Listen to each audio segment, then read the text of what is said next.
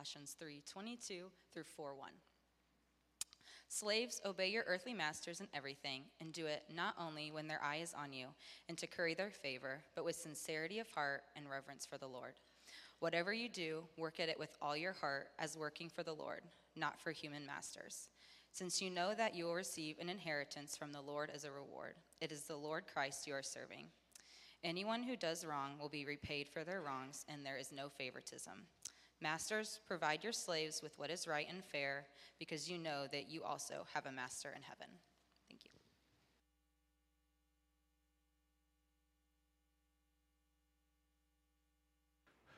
Well, thank you, Michaela. Good morning. Keep your Bibles open there to Colossians chapter 3. If you don't have one with you this morning, please grab a blue one in front of you. Uh, I want you to be able to follow along with us as we teach and see that what we're talking about, we're not coming up with on our own. It comes from the Word of God, and that's the, the opinion that matters. Uh, join me in a word of prayer if you would. God, we love you. Uh, we're just so grateful, Lord, for your, for your presence here this morning. We're so grateful for the presence of each person who's taken the time out of their lives to, to give this hour to you. And so, Lord, I just pray now that you cash that in, uh, that you would just take uh, this moment in time, that you would speak uh, to each person individually, right, right where they're at this morning, God, that you would uh, use this message, and if you decide not to use this message, you use something else. But whatever it is, God, would you just bring yourself glory this morning? And we ask all this in Jesus' name. Amen. There's a somewhat famous line that I'm sure you've heard or heard some aspect of it that goes like this Find a job that you love, and you'll never have to work a day in your life. I said, most of you probably heard that. Most of you probably agree with that first time you heard it. But the question I want to lay before you this morning is what would God say about that? You see, work is an unavoidable part of life. Some of you are, I know there's a few of you who are trying to get four degrees and be students until you're 40, but you still have to work, okay? And often the rest of us who are out in the field, right, we, we don't view work as positive, right? We've all heard TGIF. How many people say TGIM? Thank God it's Monday, right? Uh, when somebody comes skipping by you, do people skip anymore? Is that a thing that humans do? When someone comes bounding by you, you can tell they're in a really good mood. No one says, well, they've got a case of the Mondays, right? Instead, we dream of vacation. We dream of retirement. We talk about working for the weekend. We say things like, I have to go to work today, not like I get to go to work. Because work in our mind is attributed with struggle. Work is attributed with boredom. Work is attributed with a, with a grind. It's joyless. And all that explains our reaction to that famous saying because we all think deep down, man, we believe that a life without work would be the best kind of life. But what if I told you this morning the Bible teaches the very opposite thing? That work is not a grind, it's a gift. That work is a gift from God and a tool to be used, and that there's a way to bring purpose into the most helpless feeling and most hopeless feeling jobs. That there's nothing that you do that you cannot do for a greater purpose than yourself. So let me ask you have you ever felt like you're stuck in a job that you can't get out of? You ever worked for a, boss or superior that, that was just mean or critical or unfair? Right? Have you ever gotten tired of coworkers and just wish you could get away from them? Right? Have you ever felt under, unappreciated? You ever felt underpaid? You ever felt unchallenged? You ever struggle to find purpose in what you do every day for a living? Do you ever find yourself just longing for time for a day that you can leave all this work stuff behind you? Well, I'm here to tell you that there's a way to alleviate all of that. That there's actually a way to find purpose. There's a way to experience fulfillment. There's a way to be content in your work. But the key to unlocking those things is different than we'd expect. It's likely something that you've never tried or never even thought of trying. But if you can understand what the Bible has to say about work, it can literally change your life. And here's why other than sleeping, we spend more time working than anything else. And so it should be of absolutely no surprise to us that God has a lot to say about it. It should motivate us to see this rightly because of the potentially huge impact it has in life just from the time commitment. And honestly, it's an area that many Christians don't have a biblical view on. And so, Colossians 3, Paul takes on work. And it's not the only time he does. In fact, almost every single letter he wrote to church, at some point, he addresses this idea of work. But before we get into work this morning, there's, there's something I think that we need to just hit pause and explain. Because in the section that we're breaking down for you, the section that Michaela just read for you, all this talk is about slaves and masters. We read that section. There's anything in there that you felt was missing. How about the line, you shouldn't have slaves? Right? I, would, I would assume that would be in there, but it's not, right? And so we need to, we need to understand why. And so, given the history of our nation, right, given the value of human life, I, I felt like we need to address this because when you and I hear the word slave, what comes up in our mind is an extremely negative connotation, and rightfully so. But this letter that we find in the Bible was written to a church in Colossae 2,000 years ago, halfway across the world, which means it was a different time and a different culture and a different economy, and all that matters. Because this, in this section in Colossians 3, Paul is writing about households, and that's the first hint that there's something different than how we define it. Because in Roman and Greek culture, slaves were seen as a part of the household. And so slavery was, was entire, it was just rampant. It was a real part of everyday society. But there are key differences to how you and I understand this practice. And, and the, key, the biggest one is that this was used, slavery was used as a means of paying off debt. And so if you had a debt, that financial debt that you owed that you simply could not pay, then, then you had this option. If you had a, a debt that you owed because of, of a crime, you stole something you couldn't pay it back, you had this option to voluntarily sell yourself to work as a slave until the debt was paid off. And so both the Roman and Greek society would allow slaves to earn income, or else they couldn't pay their debt off. They allowed them to buy property, they allowed them to pay off their debt in time to repurchase their own freedom. And now, just like today at jobs, the treatment of slaves in individual houses had to vary. I'm sure there were cruel masters. Okay, and I'm sure they were kind masters. In fact, historians say that, that many slaves chose to stay in their master's house after their debt was paid off because they liked the structure of that. They'd, they'd made a mess of their life on their own, and they, just, they decided to stay in the master's house even after their freedom was granted. Now, despite all that, you need to know this morning that the thrust of the entire revelation of God, the thrust of the entire Word of God, is that this is still not good. All human beings have been made in God's image. All human beings, that means, have been this inherent dignity and worth implanted in them because they've been made in the image of God. In fact, if you look up in chapter 3 and verse 11, we're told that in Jesus Christ there is no slave or free. That all of us are equal at the foot of the cross. And so on top of that, of course, right? Of course, the kidnapping and trading and selling and owning of people as done in the Western slave trade was a despicable and horrendous stain in our history, and it's an affront to God. In fact, in 1 Timothy, Paul is listing a group of people who, who he calls ungodly, unholy, and sinful. And in that list, in 1 Timothy 1, you'll find he lists slave traders. Even though th- in that day it was still a far cry from the cruel Western practice we had later in our country. But the reason that Paul makes that distinction is the moment a person goes from working off debt to being traded is the moment they go from human to property. And no human being made in God's image is ever to be property. And so, as we unpack these verses, what I need you to do this morning is just take that cruel Western practice of slavery out of your head, and, and but also know this still wasn't ideal. Another byproduct of this is that, especially in Greek culture, the, the view of work was greatly diminished. So, if you have a bunch of slaves doing labor, what happens is the rest of the people view it as beneath them. And so, the goal in Greek culture was to get yourself to a level where you never ever have to work again. That labor, right, that stressing yourself and straining yourself was for the uneducated. Labor was for the poor. Labor was for the slaves. It was beneath a dignified person, which is why Paul talks so much about work in his letters to churches because that's not how God views it at all. It's why, if you read his writings, he argues again and again and again that those who preach the gospel should be paid. But every single church he went to, he would work in that city because he was trying to redeem the view of work that the people of God had. He was trying to model for the church how important work is. And so, what happens is now in the New Testament, from Paul's writings, we get this nice theology of work. We get to see how God wants us to work, how He wants us to interact with other people and interact as employees and as bosses, and how we can bring Him glory in our work, which is the ultimate aim. And so today, in this, we're going through this, this section Heartbeat that's on worship. Today, we're going we're gonna take a really narrow focus. And I just want us as a church to be clear that what, what work is in the eyes of God and what work is not in the eyes of God. And then I want to talk about how followers of Christ should respond to that biblical teaching. And so, first point is this that work is not a curse. I've, I've heard this taught, this, this misconception is very common that work is a curse. And it all comes from this passage in Genesis 3 that I'm going to read to you. Genesis chapter 3 says this To Adam he said, Because you listened to your wife and ate fruit from the tree about which I commanded you, you must not eat from it. Cursed is the ground because of you.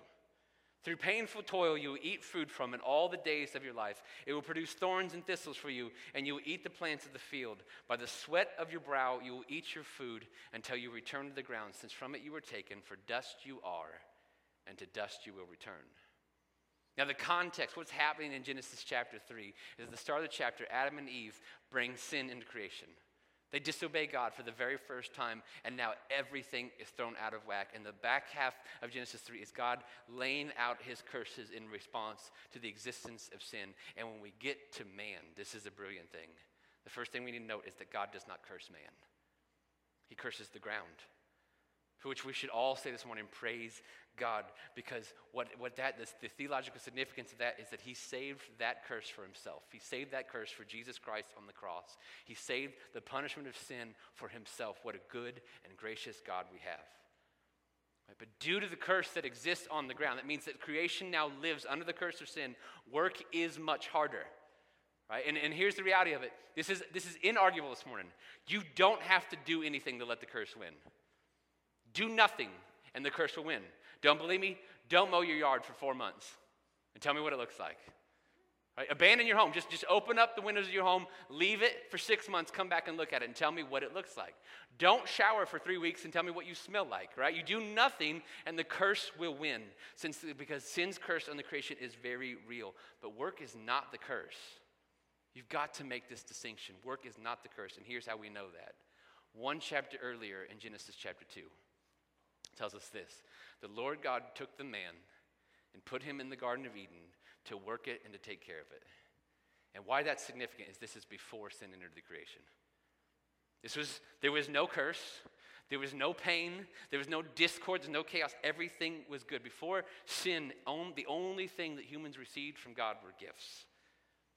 And so work is not a curse, it's a gift. It's been, it's been a part of our design from the beginning. And with the gift, we can actually fight against the curse, which is the most exciting thing there is on this topic, and we're going to get to more of that later. So, number one, work is, work is not a curse. Number two, work is not secular. And how I'm going to define the word secular this morning is just separate from the sacred or holy. And so, too often, people and even Christians believe that life is divided in two disconnected categories, right? You have the, the sacred over here and the secular over here. And so, the sacred is anything to do with God. So you've got your church time, you've got your Bible time, anytime you pray, anytime that's related to God. This, this, it all files into the God category, in the sacred. And the secular is anything else. It's all the stuff you have to do. It, it's, it's mowing your lawn and doing the dishes and going to work and uh, just all the mundane, normal things of life. But we think, if we're not careful, we think and plan and act and live as if these two categories exist and they exist separately. That God stays in his little corner. He stays in heaven, He stays in His place, and I'm over here doing my thing. And the problem with this view is numerous. For the Christian, the follower of Jesus Christ, you cannot even begin to adopt this view in your life because God calls us to make him the center of our lives. We don't ever get to clock out from him.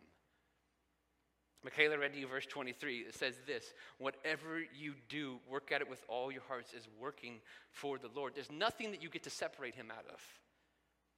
And so, even if you don't claim to be a Christian this morning, this view is still problematic for you. Because what happens in a secular view that God is left out of work is that human beings are left to get their sense of peace, their sense of fulfillment, their sense of identity somewhere. And outside of God, you know where often people turn? It's work. They pour themselves into it. They find their identity is rooted in their job. It consumes them totally. And the problem with that is that is a really shaky identity. Because that job isn't forever. And what happens when you lose it? What happens when you lose your entire identity?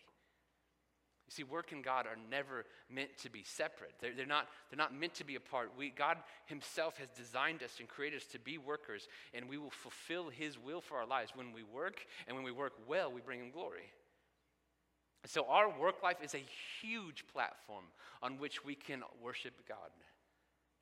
Thirdly, not all work is legitimate. Okay, we've been telling you all series that worship's bigger than you think.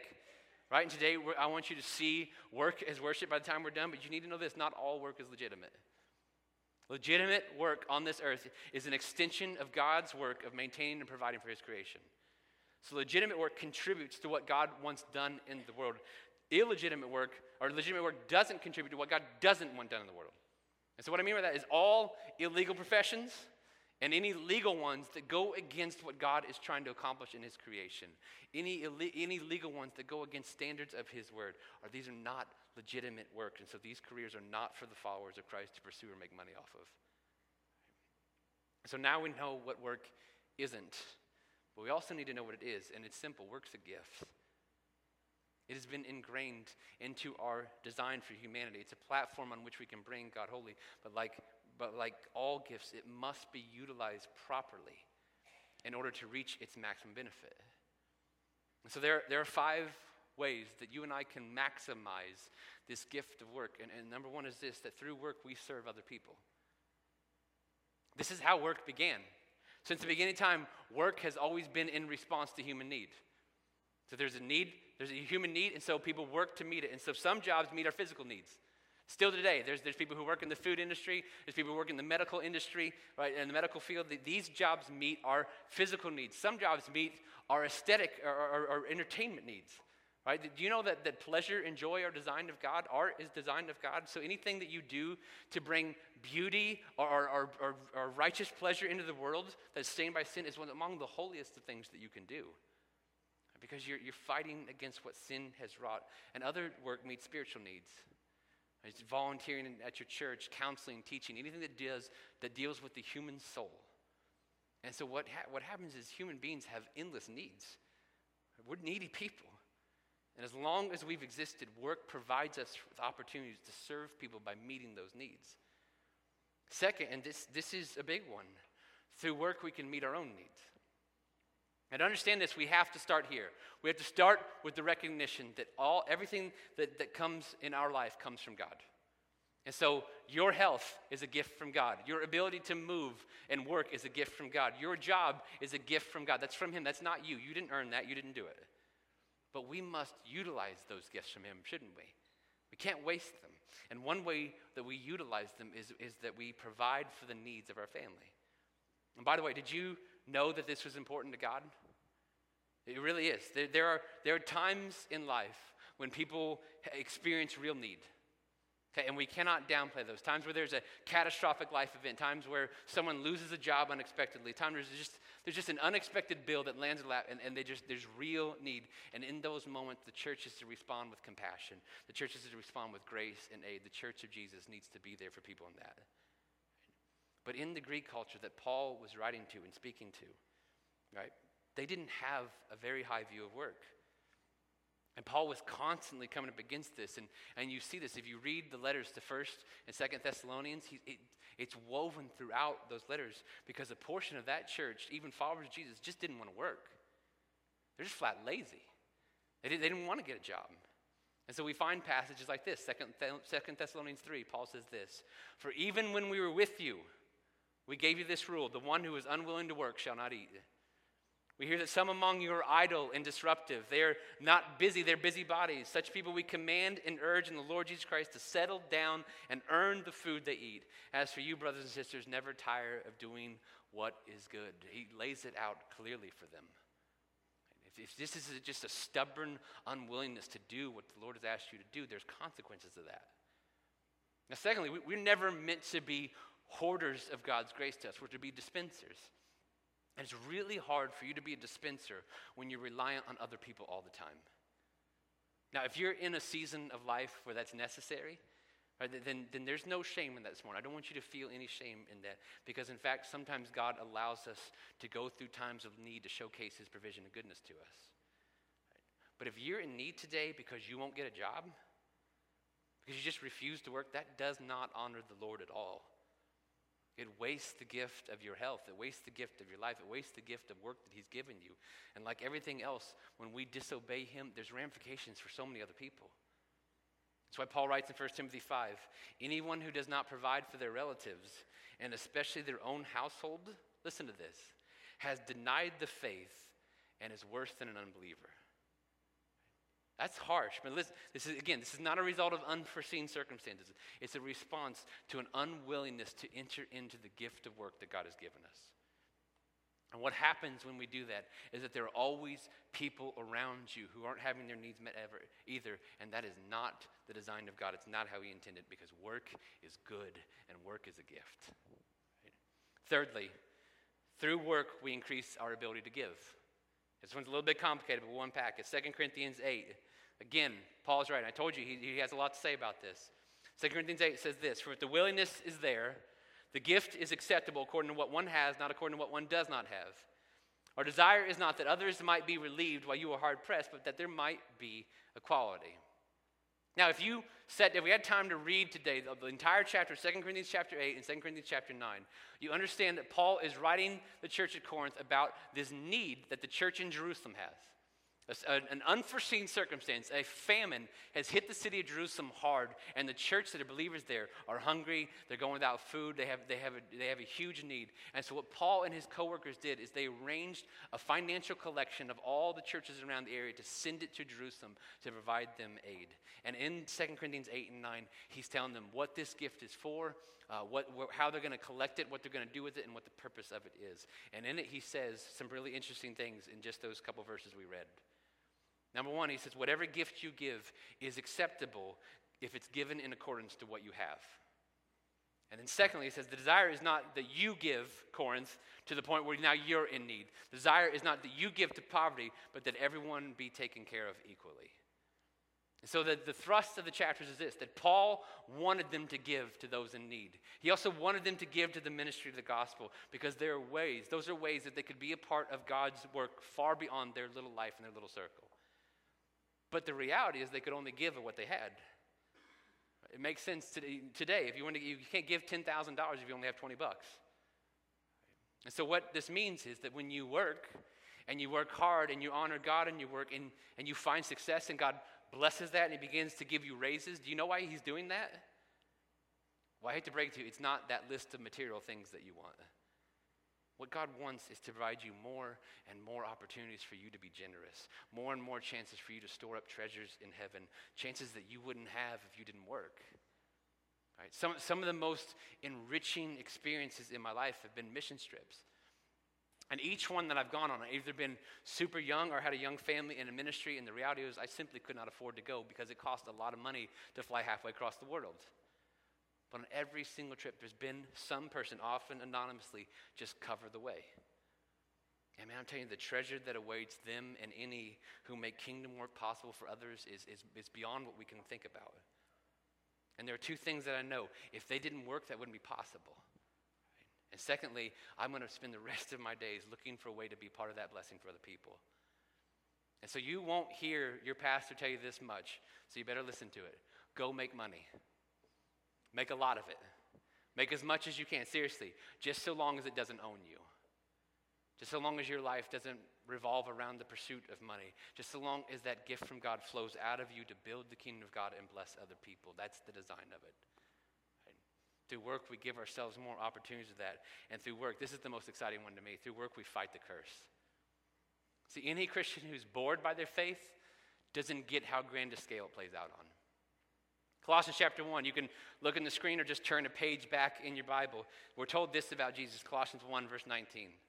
It says, For God was pleased to have all his fullness dwell in him, and through him to reconcile to himself all things, whether things on earth or things in heaven, by making peace through his blood shed on the cross. Now, most of us in this room this morning know this great and awesome story of the gospel of Jesus Christ. That Jesus, who we're told there in Colossians 1, was fully God, that Jesus became fully man. And, and he did so to live the perfect life that you and I have not lived. And then that God went to a cross to be beaten and whipped and nailed and suffer and die, not because he'd ever done a single thing wrong, but because of all the sins that you and I have committed. And he did so to reconcile us back to God, to make us right with God, to pay our price. And then he defeated death. And so, the offer that stands before humanity today is that if we believe in Jesus Christ, we can have our sins completely forgiven and be given eternal life in heaven with him. And that story is awesome. But listen, the gospel of Jesus is so much bigger than us. You realize that mankind wasn't the only thing stained by sin, don't you? Romans chapter 8 tells us that all of creation is groaning in anticipation, awaiting the freedom from the curse. Jesus Christ came to restore you, yes, but he came to restore everything. He came to save the cosmos because all creation matters to God. Which means this that if we're followers of him, what matters to him needs to matter to us. Right? And so, what you get to do now is you get to join in the fight against the curse. Told you earlier that, that the curse of sin is resting on all creation, and, and just doing nothing lets the curse win. But when we work, we actually get to fight back. When we, when we put out effort, we restore the glory of creation to its intended state. When we work, we bring dignity on ourselves as humans made in the image of God. Because creativity and innovation and beauty and order and art and learning and instruction, all of these things take effort, all these things take work, and all of them are worth it. Did you, did you know that when you cut your grass, that when you pick up a piece of trash off the ground, when you paint a picture, when you write a song, when you set a budget, when you build something, when you invest in someone else or teach someone else, on and on and on, what you're doing is fighting the curse? Because anything in this world that brings order, anything that ushers in beauty or creativity, anything that pushes back against the chaos wrecked by sin fights this curse. And we're the only ones who get to do this. We're the only thing in all creation to have this special dignity. It's only humans.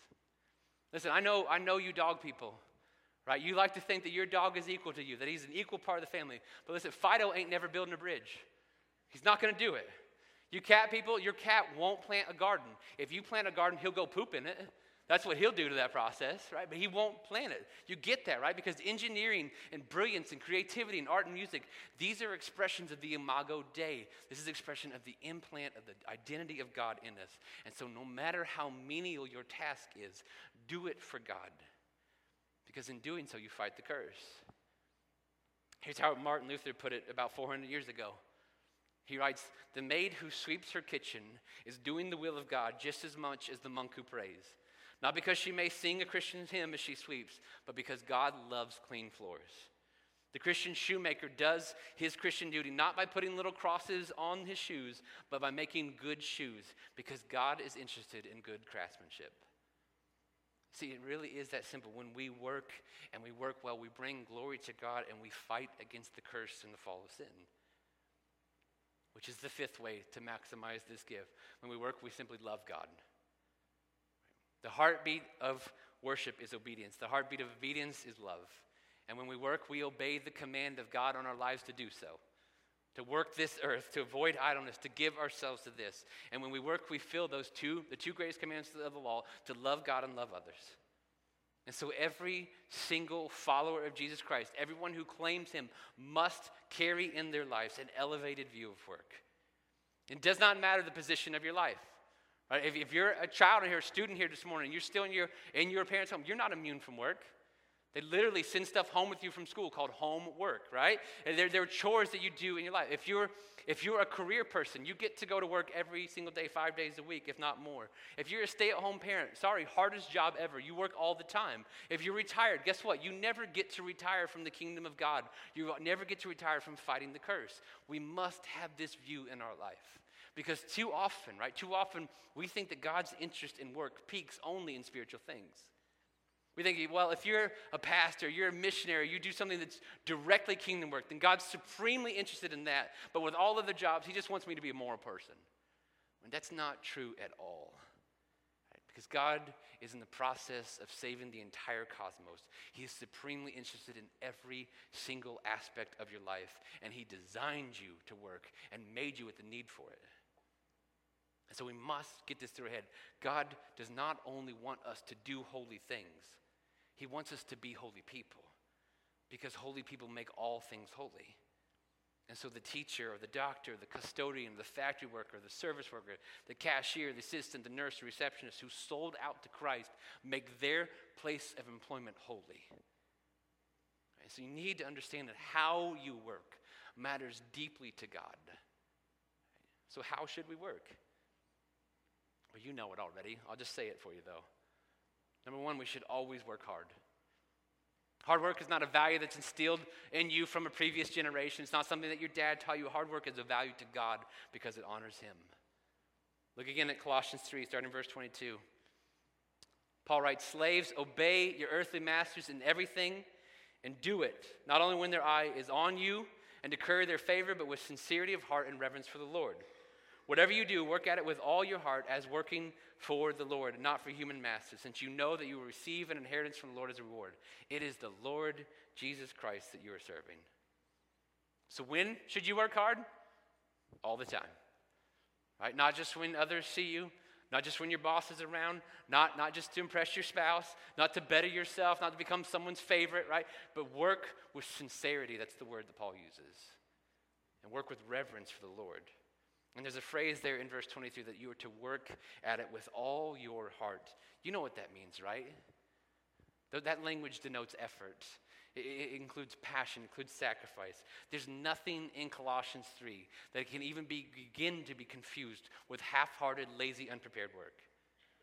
And why should you do this? Hear me. Because you have a really great boss. You've got the best. And I know some of you thinking, no, no, no, not, you don't know my boss.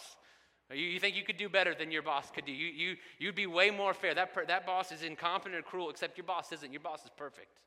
Your boss is gracious. Your boss has been great to you because you are to work for the Lord Jesus Christ. Your actual human superior is irrelevant when it comes to God's calling on your life for your work effort. It's irrelevant. You work for Him. And so be honest with yourself. What is, what is your work effort? When you have a task, do you, you give it a full go? And don't just tell me how many hours you work. There are a lot of people who work a ton of hours and aren't working hard. I know the justifications we make. What do you don't understand? My, my, my job is pointless. My boss is terrible. I, I find no value. I'm sorry that none of that matters at all. You work for the Lord, and He deserves you bringing Him glory. And if those who carry the name of Christ out into a world are lazy and goof off and are inefficient workers, then we harm the name of Jesus every single day we go to work. So work hard. Number two, work excellently. Christians are always to be gracious people, yes. We're not to hold other people to ridiculous standards, but we can hold ourselves to it. We simply cannot be afraid of having standards of excellence because if you're working for the Lord, if it's Jesus Christ that we're serving, why would you want to offer him anything else? In Genesis 4, there's, there's a story of two brothers, Cain and Abel. And, and in Genesis 4, they both bring what's called a worship offering to the Lord. Now, Abel brought some of the best portions of the firstborn of his flock. Cain brought some plants he'd grown. And you know what Genesis 4 tells us? That the Lord accepted Abel's offering and he despised Cain's. And the reason why is because Abel brought the best of what he had, and Cain grabbed what it didn't hurt him to lose. And here's what I want you to understand if you belong to Jesus Christ, every single day whether you work in the home or work in your career or every single day that you take on a task, you're making a worship offering to the Lord. And how many of those recently would He have accepted? How many of your worship offerings through your work would He have despised? When you do a job, do you do it to the best of your ability? Do you take time to double check and make sure things are right? Do you put a little more time and attention and make sure it's done well? Do you work excellently?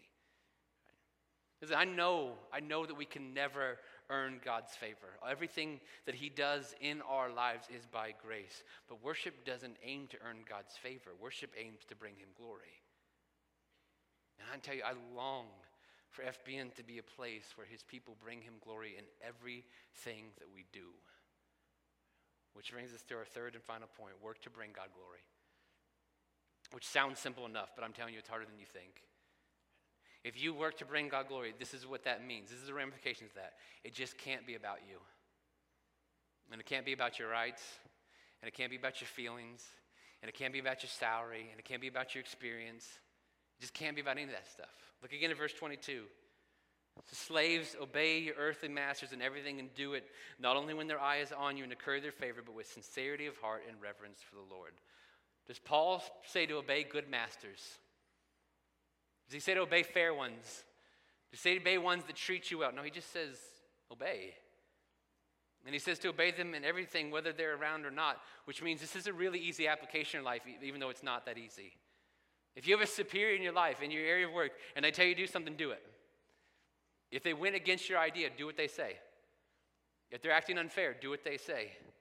If you disagree with their decision, do what they say. If you would have gone another way, do what they say. It's that simple. Because we're told in the Bible that the authorities in our life are placed there by God, and we are to submit to them because we submit to the ultimate authority in our life, which is Jesus. In fact, how you act at work needs to be funneled through this goal of bringing God glory. And so, if you've got coworkers who are just undermining and, and, sleazy and just really hard to be around them, they're just, they're just really difficult to be around, you need to funnel that. How can I bring God glory in my interactions with them? If you deal with the public, and so you've got customers who are just really unfair and rude, like everyone who deals with the public is, then you need to ask yourself, how can my interaction with these people bring God glory? And when you do that, not only are you encouraging fellow Christians, but you're a witness to non believers. Because in your interactions with the people at work, if you, you strive to bring God glory because the focus is on Him, not on us. And by the way, anybody in here who, who, who gets to be a superior at work, right? You, you get to be a boss of some measure. There's a standard for you as well. Look at chapter 4, verse 1. It says, Masters, provide your slaves with what is right and fair because you know that you also have a master in heaven. You got a boss too and it matters.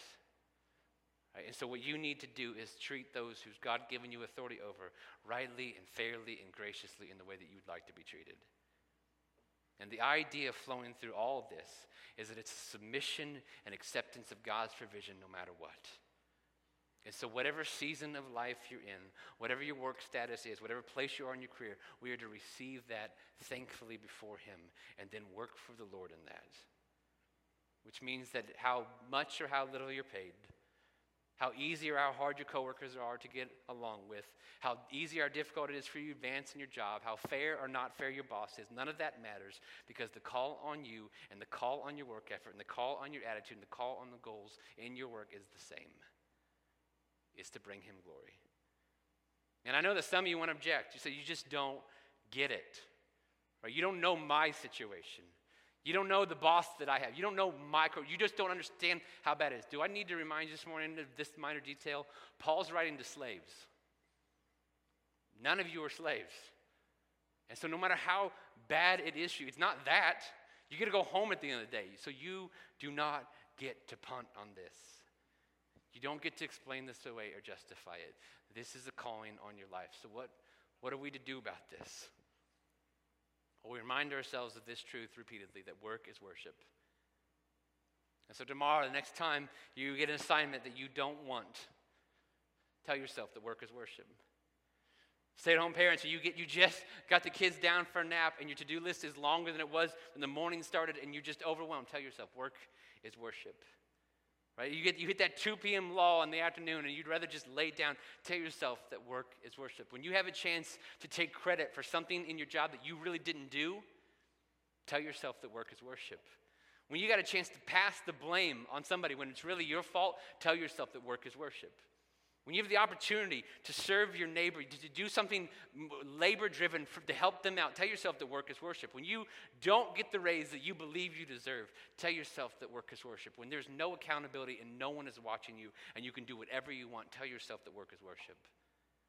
When you feel as if things are pointless, when your boss goes in a different direction than what you were suggesting, when a customer chews you out, when you make a mistake and you have the opportunity to fess up to it, tell yourself that work is worship. When that coworker is grinding your last nerve, or you've been handed your least favorite task, or there's a homework assignment that you'd rather blow off, or there's dishes in the sink, or you see a piece of trash on the ground, just tell yourself that work is worship.